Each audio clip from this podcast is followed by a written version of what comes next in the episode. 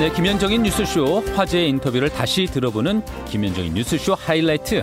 오늘도 유창수 PD와 함께합니다. 안녕하세요. 안녕하세요. 네, 긴급 재난 지원금 총선을 앞두고 야당인 미래통합당에서 국민 모두에게 지급하겠다는 공약을 내걸면서 이제 여당마저 여당인 더불어민주당에서도 전 국민 지급을 약속했었잖아요. 네. 그런데 선거가 끝난 뒤에는 다른 측면에서 논란이 일고 있는 것 같아요. 예, 사실 정부가 제시했던 거는 하위 70%에게 4인 가구 기준으로 최대 100만 원까지 지급을 하겠다는 거였죠. 네, 네. 그랬는데 어, 총선을 앞두고 민생당에서도 뭐 물론 전 국민에게 내게 다 민생당에서도 전 국민에게 지급하겠다는 공약을 내긴 했지만 화제가 됐던 거는 미래통합당의 당시 황교안 대표가 갑자기 전 국민에게 50만 원씩 주자 이런 제안을 하면서 그리고 4인 가족 기준 200만 원이 되는 거고 전 국민이 되면서 예산 규모가 굉장히 늘어나거든요. 사실 포퓰리즘 정책은 안 된다 그런 예. 원칙을 고수했던 보수적인 미래통합당에서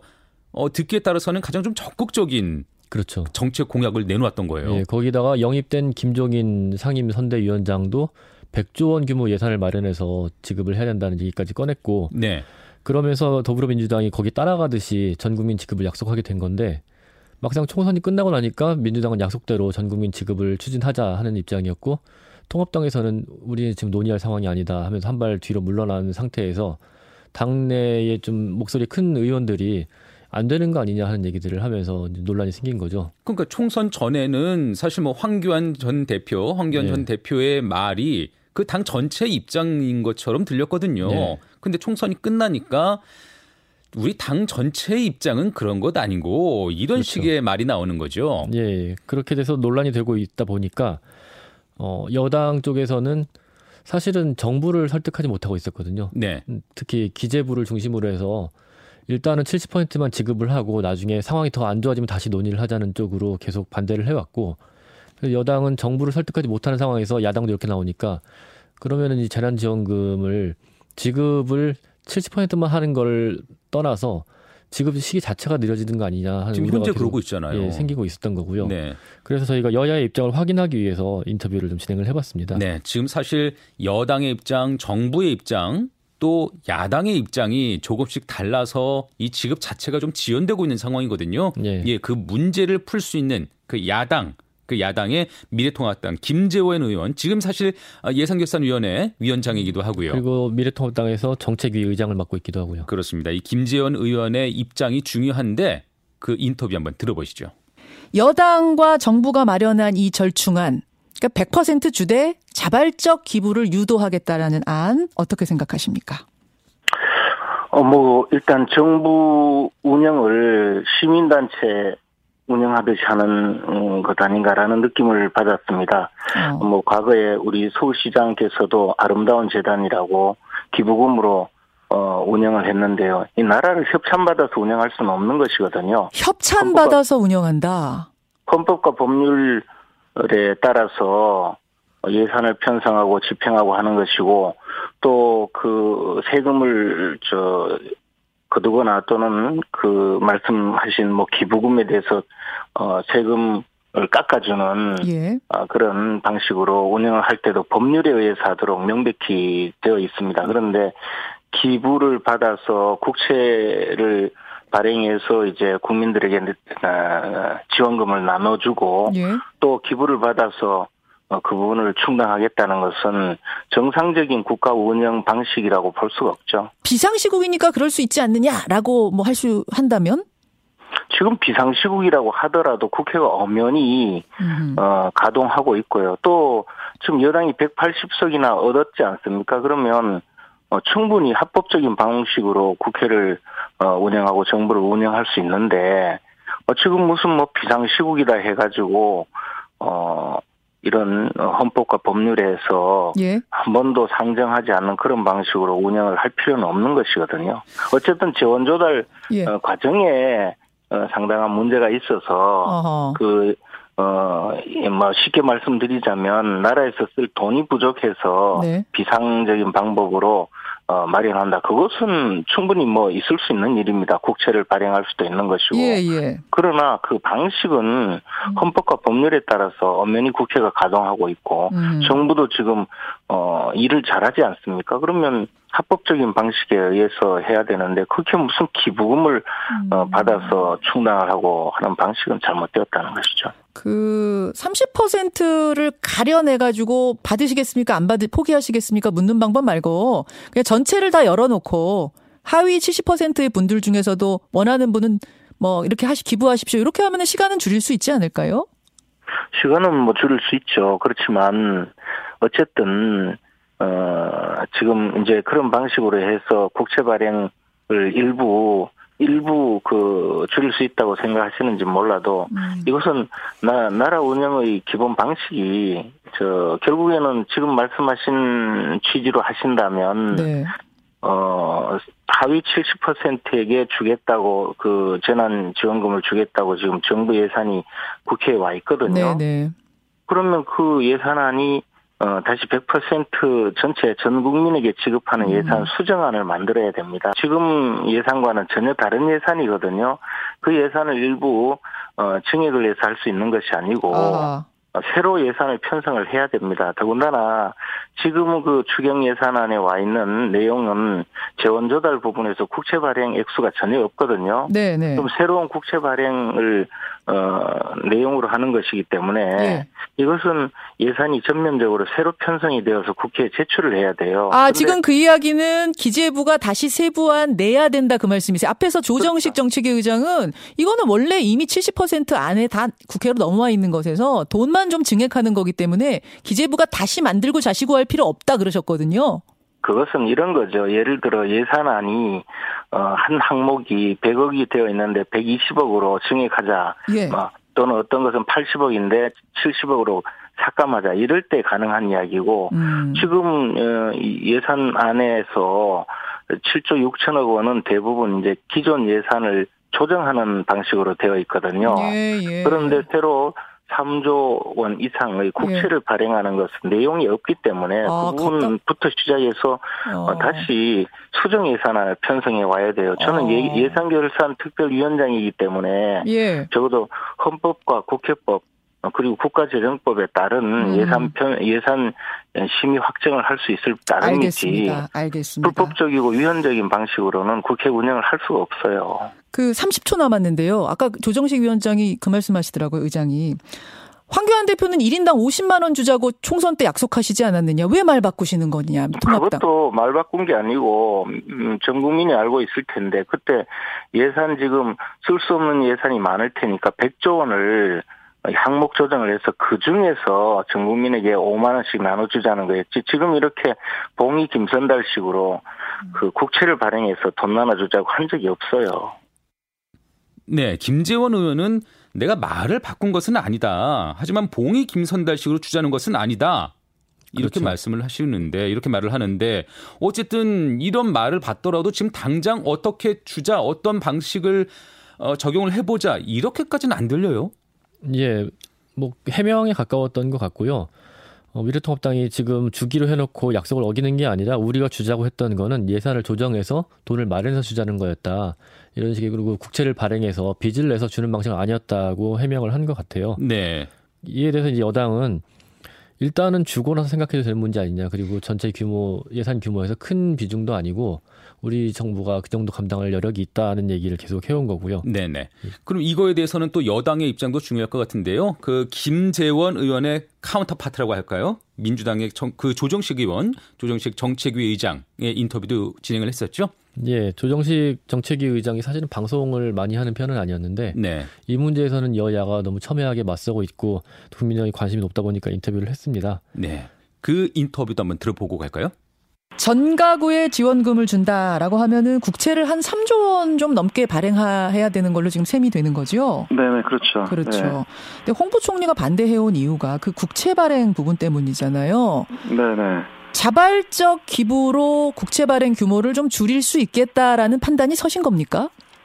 어, 이제 물론 이제 그 규모가 얼마가 될지 네, 될지는 봐야 되겠지만 자발적 기부 규모가 예 예. 네 네. 어쨌든 그 좀 더 형편이 좋으신 분들이 나신 분들이 어려운 이웃을 위해서 나눔과 기부를 하는 그런 사회적 분위기가 형성이 되면 어, 국가 재정을 아끼는데 꽤 효과가 있지 않을까 이렇게 보고 있습니다. 그 우리 마스크 대란 있었을 때 네네. 마스크가 집에 좀 있는 분들은 좀뭐그 자기 날짜가 오더라도 좀 참아주세요 했을 때 많이들 참으셨잖아요. 그런 거 기대하시는 거예요? 그 어쨌든 우리가 과거에 IMF 때도 그 근무기를 통해서 국민들께서 함께 협력하고 힘을 모았던 그런 경험과 저력이 있거든요. 예. 어, 지금은 또 우리가 사상 처음 겪어보는 그 이 국나 국가 재난 상황이기 때문에 음. 어, 이에 대해서 전 국민이 다 고루 다 불평과 고통을 느끼시는 상황이어서 또 그런 것들을 함께 이겨내자는 우리 국민의 역량과 지혜가 있을 거라고 생각을 합니다. 일종의 네. 제2의 근무기 운동 같은? 이게 앞으로 이제 확산이 되면 이 코로나 국난 극복을 위한 범사회적 운동으로 확산될 수도 있겠죠. 어. 네. 자, 이제 이렇게 되니까 뭐. 뭐 좋은 뜻이지만 이게 이게 좀 걱정스러운 부분도 있다는 얘기가 나옵니다. 어떤 거냐면 추경호 통합당 의원의 경우는 이런 말을 했어요. 이거는 준다고 해놓고 또 자발적으로 기부하라고 하고 국민 우롱하는 거고 편가르기 하는 거고 만약 자발적 기부 안 하면 그럼 거기에 눈치 주지 않겠느냐 도덕적으로 매도하지 않겠느냐 이거는 좀 웃기는 것이다 이, 런 이제 뉘앙스에 말씀하셨거든요 어떻게 생각하세요? 그 저는 그 좀 부적절한 발언이라고 보고요. 음. 그 도리어 이 70%를 선별 지급을 할 때 그거에 따라서 국민을 편가른다는 그런 지적과 비판들이 있었거든요. 아, 오히려 70대 30 나누는 게 평가르는 거다? 네네네. 어. 그리고 그래서 지난 선거 때도 여당뿐만 아니라 야당에서도 그 황교안 대표가 전 국민 지급을 하는 게 맞다 이렇게 천명까지 했었거든요. 예. 근데 이것을 자발적 기부를 어, 국민을 모롱하는 거라고 이렇게 말씀하시는 것은 도리어 어려운 이웃을 배려하고 그런 나눔과 기부를 하고자 하는 그런 정신과 그런 것들을 좀 너무 폄훼하는 것이고 음. 또 선의의 사회적 기부를 너무 이 저 같이 절하하는 것이 아닌가 이렇게 생각을 합니다. 김재원 정책위 의장, 아, 네네. 통합당의 정책위 의장이자 지금 예결 위원장이기도 하신데 김재원 네. 위원장은 이런 거 걱정하시더라고요. 아니 무슨 시, 국가 운영을 시민단체 모금 운동 하듯이 하느냐 좀 한심스럽다라고 하시면서 기부를 뭐 많이 할 걸 지금 기대한다고 하지만 적으면 그럼 어떻게 되는 것이냐. 뭐 이런 것에 대한 어떤 구체적인 계획도 없이 이걸 시행하겠다는 건 동의할 수 없다. 어떻게 생각하세요? 그 미래통합당이 자꾸 말을 바꿔요. 어. 그러니까 지난번 총선에서는 당대표께서 전국민 대상 지급하자고 얘기를 하셨다가 또 심재철 원내대표께서도 당정이 합의안을 먼저 만들어 오면 어, 수용하겠다고 했다가 또 그러다가 어느 정도 또 안이 정리가 되니까 또 뭐 수정안을 다시 제출하라고 또 이렇게 또 말씀을 또 하세요. 음. 그 저는 그런 얘기야말로 이 자칫하면 어깃장을 놓는 것이고 국정 발목 잡기를 하겠다는 것으로밖에 국민들이 보지 않다고 보거든요. 음. 어, 그렇기 때문에 지금 제일 시급한 것은 예. 재난지원금을 하루빨리 처리하는 게 제일 시급하고 예. 그것이 어려운 국민에게 지급되도록 하는 것이고 또 예산 증액 같은 경우는 어쨌든 국회에서 심의해서 의결하면 되는 상황이거든요. 음. 아, 그러니까 이것을 수정안을 다시 제출하거나 하라는 것은 어, 도리어 시간만 끌다가 국회 처리가 미루어지는 그런 도리어 아주 안 좋은 결과로 가, 게 될 수 있다고 봅니다. 아, 잠시만요. 지금 네. 김재원 예결위원장께서는 기재부에다가 네네. 빨리 지금 그럼 이 세세 세부안을 좀 내다 내달라. 요청하셨거든요. 그 보고 판단하겠다 하셨는데 그 수정안 세부안 내는 절차를 빼야 된다고 보시는 겁니까? 아니 이거는 왜냐하면 국회가 예산을 증액하면 되는 거거든요. 내용은 이미 다 나와 있는 거기 때문에 어. 현재 70% 지급안이 국회에 제출이 돼 있는데 예, 예. 이제 그런 내용으로 30% 추가하면 되는 것이거든요. 아, 그러니까 다, 시 계산해서 내는 걸 절차까지 밟으면 너무 시간이 걸린다. 그건 왜냐하면 다시 정부로 다시 돌려보내면 정부에서 예. 이걸 다시 또 편성을 해서 국무회의 통과해가지고 국회로 다시 넘어오고 예. 이런 과정을 또 반복하게 되는 것이거든요. 어. 예를 들어서 새로운 비목의 뭐 저 비목이라든가 아주 중요한 사항들이 새로 있게 되면 예. 이제 그러면은 이게 아주 복잡한 사항들이면은 뭐 이제 그럴 수도 있겠지만 실제로 국회에서 지금까지 수정안을 다시 정부로 받아가지고 했던 예가 없거든요. 예, 정책을 둘러싸고는 충분한 검토도 있어야 되고 토론도 있어야 될 겁니다. 당연하죠. 그런데 국민들로서는 지금 하루하루가 급하거든요. 네. 빨리 좀 결정이 났으면 좋겠는데요. 어떻게든. 사실 뭐 공약을 내걸어서 지키지 못하는 경우가 없지는 않죠. 그리고 공약 이행률을 따져볼 정도로 공약이 이행이 안 되는 경우들이 있는 건 사실인데 네. 이렇게 선거가 끝나자마자 곧바로 입장이 바뀌고 그것 때문에 싸우고 하는 경우는 굉장히 드문 것 같습니다. 사실 이런 문제가 벌어지는 게 통합당이 지금 지도부가 사실상 없기 때문인데 네. 황교안 대표는 물러났고 그리고 심재철 원내대표 낙선했고 뭐 권한 대행을 맡고 있긴 하지만 그렇고요. 그 김재원 정책위 의장은 아예 경선에서 탈락해서 출마를 못했고 네. 이런 상황이다 보니까 지도부가 역할을 하지 못하다 보니까 지도부 자체가 지금 붕괴된 상황. 예, 의원들이 뭐 각자의 의견을 얘기하는 상황이고 그래서 민주당과 협의도 제대로 되지 않고 답답한 건 민주당이죠. 공약은 네, 네. 걸었는데 이제는 180석을 줬기 때문에 책임을 져야 되는 입장에서는 답답한데 그래서 이제 정부를 좀 압박을 해서 기재부가 일단은 수용을 하기로 했습니다. 네, 어떻게 전, 정리가 됐어요? 전 국민에게 100%다 지원을 하겠다. 네, 예, 다 지원을 하는데 다만 좀 여유가 있는 분은 그걸 기부해달라. 자발적 기부. 예, 자발적 네. 기부를 하면은 그걸 나중에 세금 세액 공제로 15%를 감면해주겠다. 이런 이제 정책을 가져왔는데 사실상 이제 미래통합당에 합의 없이 이쪽에서 수용하지 않더라도 이대로 가겠다는 걸 결정을 한 거죠. 네, 예. 그렇습니다. 뭐 그렇긴 한데 어, 그래도 여야가 계속 논의가 필요한 부분들이 있거든요. 지금 그렇죠. 현재도 수많은 문제들이 산적한 상황인데 지금 미래통합당의 지도부가 붕괴된 사실이 안타까운 상황이에요. 여당으로서도 네. 이게 논의할 대상이 없으니까. 당장 추경을 하더라도 예결위원장인 김재원 의원이 움직여줘야 되는 거고 여러 가지 걸린 일들이 많이 있습니다. 그래서 미래통합당은 향후 어떻게 어떤 지도부에 의해서 꾸려 나갈지가 관심인데 예. 그 가장 좀 관심을 모으는 관심을 끄는 대상이 김종인 전 총괄선대위원장. 네, 맞습니다. 예. 미래통합당 안에서는 김종인 총, 전 총괄선대위원장에게 당을 맡아달라라는 제안이 갔던 건 사실이고요. 예. 근데 내부에서는 꼭 그렇게까지 해야 되겠느냐 하는 예. 반대 여론이 적지 않은 상황. 예, 이건 역시도 지도부가 없기 때문에 벌어지는 일이라고 볼 수 있는데요. 심재철 대표 권한 대행이 보다 못해서 워낙 논의만 길어지고 결정되는 게 없다 보니까 전수 조사를 했습니다. 그래서 네. 20대 의원과 21대 당선자들 합쳐서 그 중복되는 사람들을 포함해서 142명에게 전수 조사를 했고 그렇게 해서 한 명이라도 더 많이 찬성하는 쪽으로 결정하겠다. 그렇게 선언을 하고 전수 조사를 했는데 그 결과 그 김종인 전 선대위원장을 모셔와서 비대위를 만드는 쪽으로 가닥이 잡혔다고 그래요. 사실 다른 대안이 없거든요. 지금 네. 당장 전당대회를 한다 해도 어떤 뭐 당권 주자들이 보이지도 않고요. 네. 예. 그러다 보니까 지금 누군가는 누군가는 당을 이끌어 가야 되는데 그러한 경륜이 있는 네. 어, 후보군이 사실상은 김종인 전 총괄 선대위원장 한 분밖에 안 보이는 상황이어서 네. 그렇게 무게가 실리는 것 같았습니다. 그런 와중에 김종인 위원장이 인터뷰를 했고요. 저희 네. 방송에 나와서 나를 데려가려면 조건이 있다라고 밝혔어요. 네. 그게 조기 전대, 조기 전당대회는 없다. 그리고 대권을 치를 그 기반이 만들 때까지는 나한테 정권을 달라. 예, 사실상 무기한 무제한 권한을 달라는 얘기였기 때문에 네. 이걸 받아들이느냐가 굉장히 첨예한 관심거리죠. 그 인터뷰 내용 구체적으로 한번 다시 들어보시죠.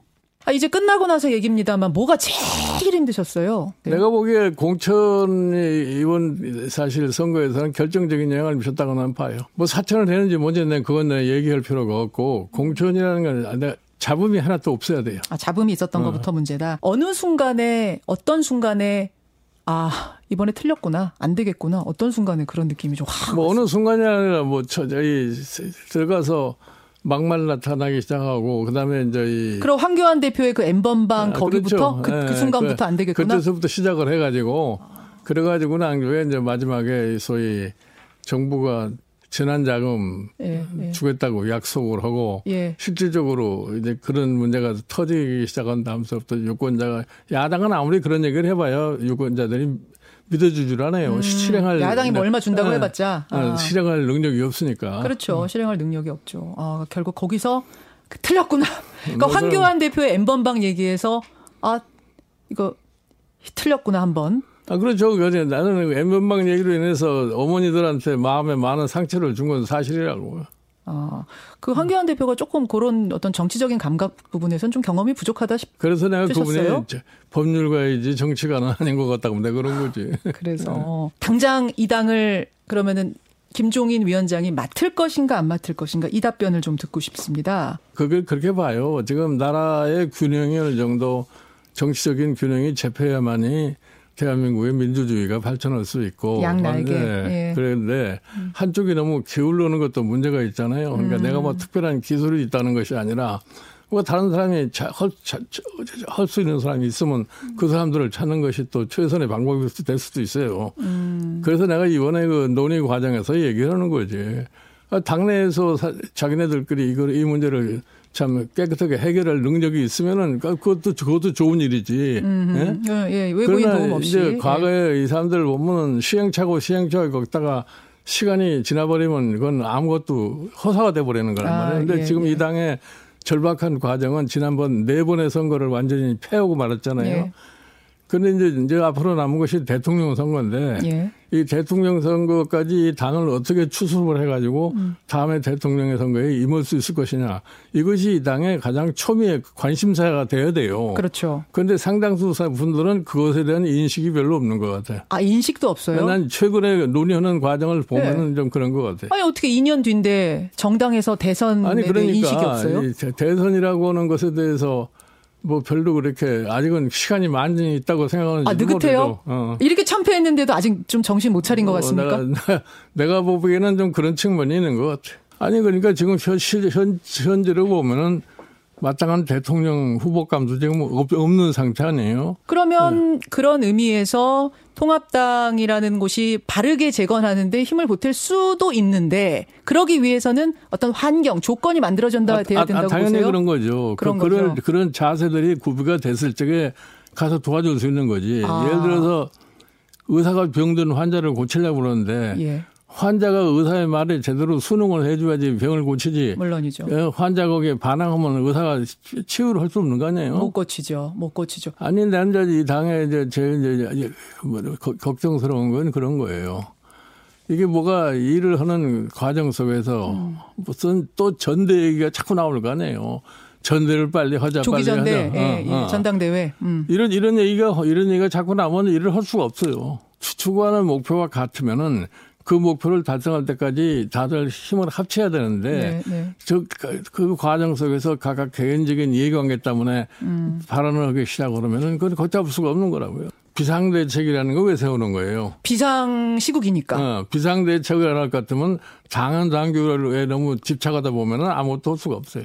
그렇군요. 어. 아니, 예를 들어서 아. 국가가 비상사태에 맞아서 네. 비상계엄령을 선포하면은 헌법도 정지되는 건데. 그러네요. 어? 다음 대선을 어떻게 끌고 갈 거냐 하는 그 준비가 철저하게 되지 않고서는 예. 지금 비상대책위원회를 만드는 의미가 없어요. 음, 그게 다져질 때까지 이만하면 네. 됐다 할 때까지 가야 네. 한다. 그러면은 엔드리스네요. 일단 아니, 아니 나, 무제한인... 나도, 나도 내가 솔직하게 말씀드려서 네. 내가 도시에서 무슨 목적을 달성하기 위해서 그, 그, 그 일을 하겠어요. 아까 그러셨잖아요. 좌우 날개 튼튼히 아, 하고 예, 당, 그, 당의 대표 그, 그거를 튼튼히 해줄래 해주려면은 예. 결국은 대선에 확실하게 보일 수 있도록 일을 해주고 나와야 되는 거 아니에요? 대권 후보 만들어 놓고 나와야 된다? 어, 아니, 뭐 대권 후보 만드는 거 뭐든 대권을 제대로 치를 수, 선거를 치를 수 있는 그 준비까지는 해줘야 된다니. 아. 이에 대해서는 지금 미래통합당 안에서 어떻게 좀 정리가 돼가고 있나요? 어제 아침에 김종인 전 총괄 선대위원장이 그 제의를 받아들였다 하는 보도가 나왔어요. 네. 그래서 구체적으로 뭐 무제한의 권한을 다 준다든지 무기한으로 그 비대위를 운영한다든지 하는 약속을 해주지는 않은 것으로 보이지만 어쨌든 그에 준하는 상당히 전대를 늦추고 상당히 오랜 기간 동안에 권한을 행사할 수 있도록 합의가 된 것으로 보입니다. 음, 근데 김종인 전 위원장이 방송에 나와서 그 당은 너무 말이 많아라고 말씀하시더라고요. 네.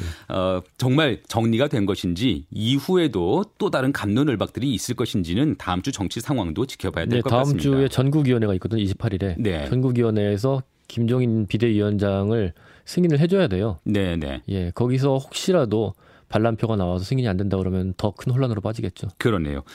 낙선했음에도 당선자들 이상으로 관심을 받는 분이 있습니다. 김부겸 의원이 그 대표적인 주인공인데요. 네. 총선에 나서면서 대권 도전을 선언해서 더 관심을 끌기도 했는데 낙선한 이후 저희 방송에 나와서 인터뷰를 했어요. 예.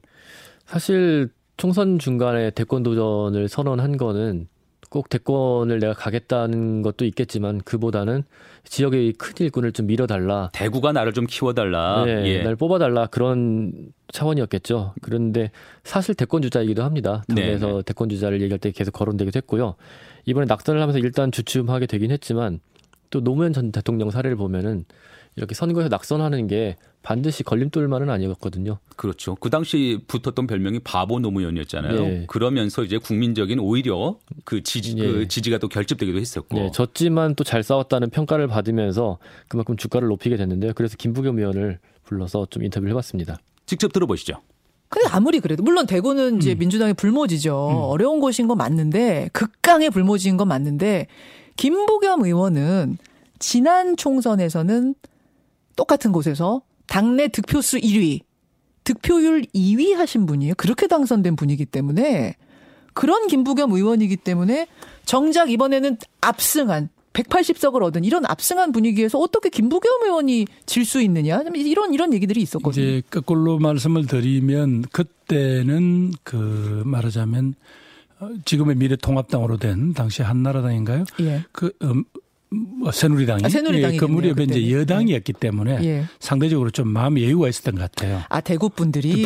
아 그래도 지금 어. 여당이 새누리당이니까는 여유. 뭐, 뭐 그래서 한두 아마 김부겸 하나 정도 붙여줘도 돼. 뭐 이런 뭐 거. 전화 홍일학 의원 정도는 아. 붙여줘도 심부름 시킬만 할 아, 거다. 아, 예, 이런 거게 있었는데 아, 이번에는 상대적으로 어, 자신들이 이제 야당이고 예. 또 그런데다가 아까 이야기한 보수 정당의 씨, 씨가 마를지도 모른다라는 그런 어떤 아. 어, 상대편 당들의 그런 어떤 호소 아. 뭐 이런 것들 때문에 아, 마음의 여유가 없었던 것 같습니다. 거기다 코로나 덮치고 코로나 덮치니까 음. 그런 어떤 이 까닭 없는 이 분노 어 그걸 어디 이제 그걸 가지고 그동안 이제 정권 심판론이라는 그 말하자면 미래통합당 후보들의 주장하고 맞물려서 어허. 이제 그런 부분들이 완강하게 어, 좀 저지선을 만들었다 할까요? 그런 게 있었던 것 같아요. 그렇군요. 대구 분들이 느끼는 소외감, 그 소외감이 불안감으로 이어지고 그러면은 힘을 우리라도 실어줘야지 하는 것들 이런 게 작용했다. 근데 아무리 그래도 보면은 지금 영남 몰표, 호남 몰표 이렇지 않습니까? 그래서 결과를 놓고 우리 정치가 지역주의로 회귀하는 거 아니냐 이런 얘기가 나옵니다. 또 일각에서는 아니다. 그건 결과론적인 분석이다. 뭐 감론을박이 있는데 지역주의를 그동안 오랫동안 정말 겪어온 분으로서 거기서 그걸 깨려고 노력하신 분으로서 이번 총선은 정말 지역주의 선거예요. 어떻게 보십니까? 조금 그거는 이제 말하면 결과를 놓고 그렇게 음. 해석하는 거죠. 예를 들면 아 이번에 자꾸 이제 어 호남 지역과 영남 지역에서 이제 표가 쫙 갈렸다라는 갈렸죠. 걸 갖고 그렇게 말씀을 하시는데 예. 어, 바로 그 호남 지역은 지난번에 우리 민주당 후보들을 다 떨어뜨리지 않았습니까? 어, 국민의당 예. 아, 그러니까 그때 그때에 따라서 정치적 변화를 수용을 하는 쪽을 말하자면 요구를 수용하는 쪽을 살려주고 나머지를 네. 혼을 냈다 말이죠. 어. 그런데 이제 지난번에는 이제 역으로 음 이제 우리 대구 경북만 해도 전화 홍일학 의원을 살려줄 예, 예. 거기 있다가 이번에 이제 이렇게 원위치가 돼서 예. 어 그래서 이게 뭐 지역주의 발로라기보다는 아까 이야기한 자신들이 좀 음. 강한 귀속감을 느끼는 예. 그런 정치 세력에 대한 어떤 그 결집이라 할까 음. 이런 게 좀 강했던 것 같아요. 다만 이제 그 후보자들은 아무래도 그 지역주의를 불러내면 선거 치르기 편하잖아요. 그렇죠. 우리가 남이가 정서만 호소하면 되니까 안타깝지만 뭐 어떤 그 곧 짧은 선거 기간 중에는 어, 그런 부분들이 좀 강한 영향을 미치죠. 그런데 결국은 이제 끝나고 난 뒤에 이제 시민들이 저한테 주는 이제 격려나 이런 걸 보면 네.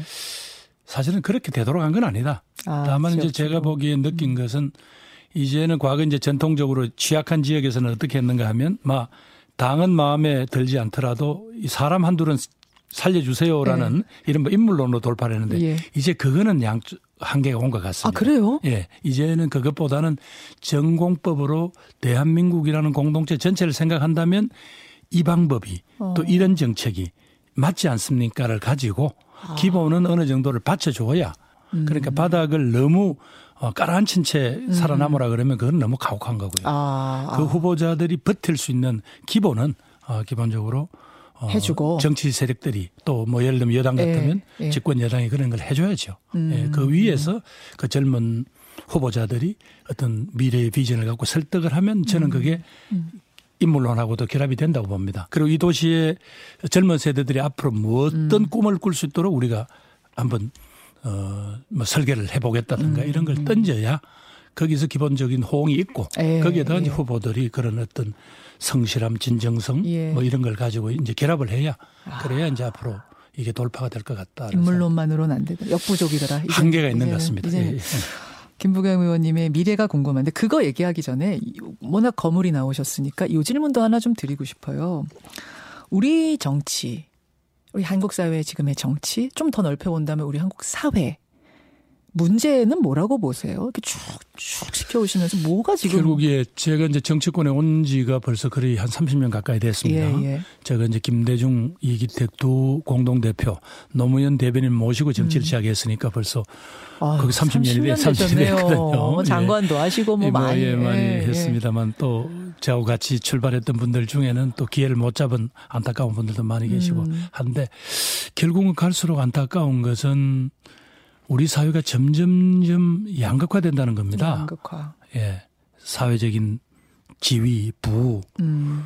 어, 이런 것들이 점점 막 대물림도 일어나고 예, 예. 그러면서 힘들고 가난한 사람들이 뭐가 의지하거나 희망을 가질 수 없게 만드는 음. 이런 강한 사회 분위기가 있습니다. 아. 그리고 젊은이들이 빨리빨리 좌절하게 만드는 예. 이게 이제 워낙 밑에 깔려 있으니까 무슨 선거 때뿐 아니라 평상시에도 음. 제가 만나보면 예. 많은 국민들이 전부 가슴에 전부 멍투성이에요. 멍투성. 멍투성이에요. 멍들었어요. 예. 그 상처를 안고 하루하루를 이렇게 견뎌내시는 분들이 너무 많은 음, 겁니다. 음. 모든 것이 이제 그 토대 위에 있기 때문에 정당들이 그걸 정확하게 읽고 더 부지런을 하고 더 겸손해야 되는 이유가 이제 거기 있는 거죠. 우리가 이제 보고 만나는 분들은 그나마 뭐 일상이 그나마 유지되는 데는 별 어려움이 없는 분들 을 많이 음, 만나는데 그렇게 주변에 예, 사실은 그분들한테 뭔가 조금이라도 어, 희망의 끈을 안 준다면 음. 그거 도대체 정치를 왜 하냐. 음. 지금 이제 긴급 재난 어, 지원금 지원금 문제도 저는 결국 거기에 맞닿아 있다고 봅니다. 아. 그동안 과거에 국가 운영을 하던 방식이라든가 또 관행이라는 게 예. 어쩌면 이렇게 양극화가 심화되기 전에 예. 우리들이 가졌던 경험이 너무 오랫동안 굳어져 버린 게 아닌가. 아. 자꾸 거기를 기준으로 생각을 하니까 지금 국민들이 바라는 게 무슨 돈이 10만 원이다 100만 원이다 이게 중요한 게 아니거든요. 음. 내가 어려울 때 내 처지를 국가가 알아주고 음. 도와주려고 하고 하는 거기서 뭔가 희망을 찾고자 아. 하는데 예.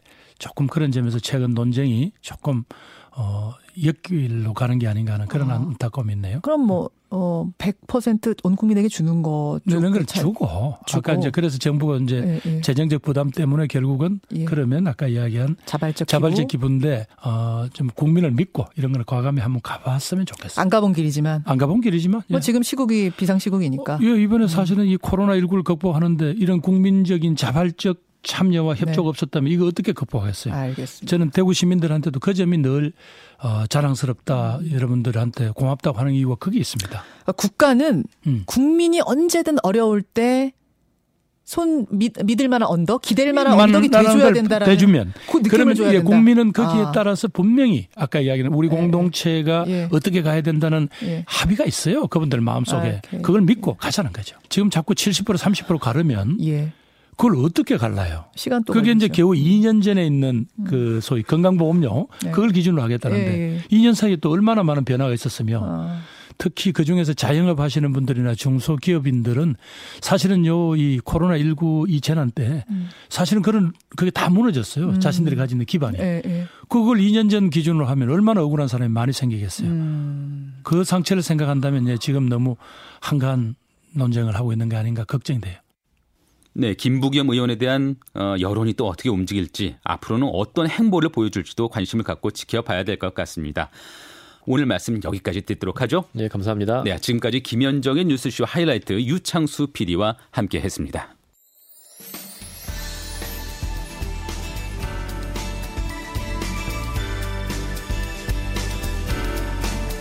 네, 오늘 1부에서 음모론에 대해서 짚어보기도 했지만요. 갈수록 믿고 싶은 것만 믿는 또 듣고 싶은 것만 듣는 그런 세상이 돼 가는 것 같습니다. 이게 뭐 그때 그때는 편할지 몰라도요. 결국 각자가 자기만의 망상 안에서 살아가게 된다면 이게 얼마나 또 끔찍한 세상이 될까요? 듣기 거북한 얘기 또 불편한 얘기들을 한 번쯤은 곱씹어 봐야 할 겁니다. 너나 할 것 없이 말이죠. 네, 토요일 아침 뉴스 총정리 주말 뉴스쇼에서 준비한 소식은 여기까지입니다. 다음 주에는요, 더 푸근하고 풍성한 소식들 마련하겠습니다. 여러분, 감사합니다.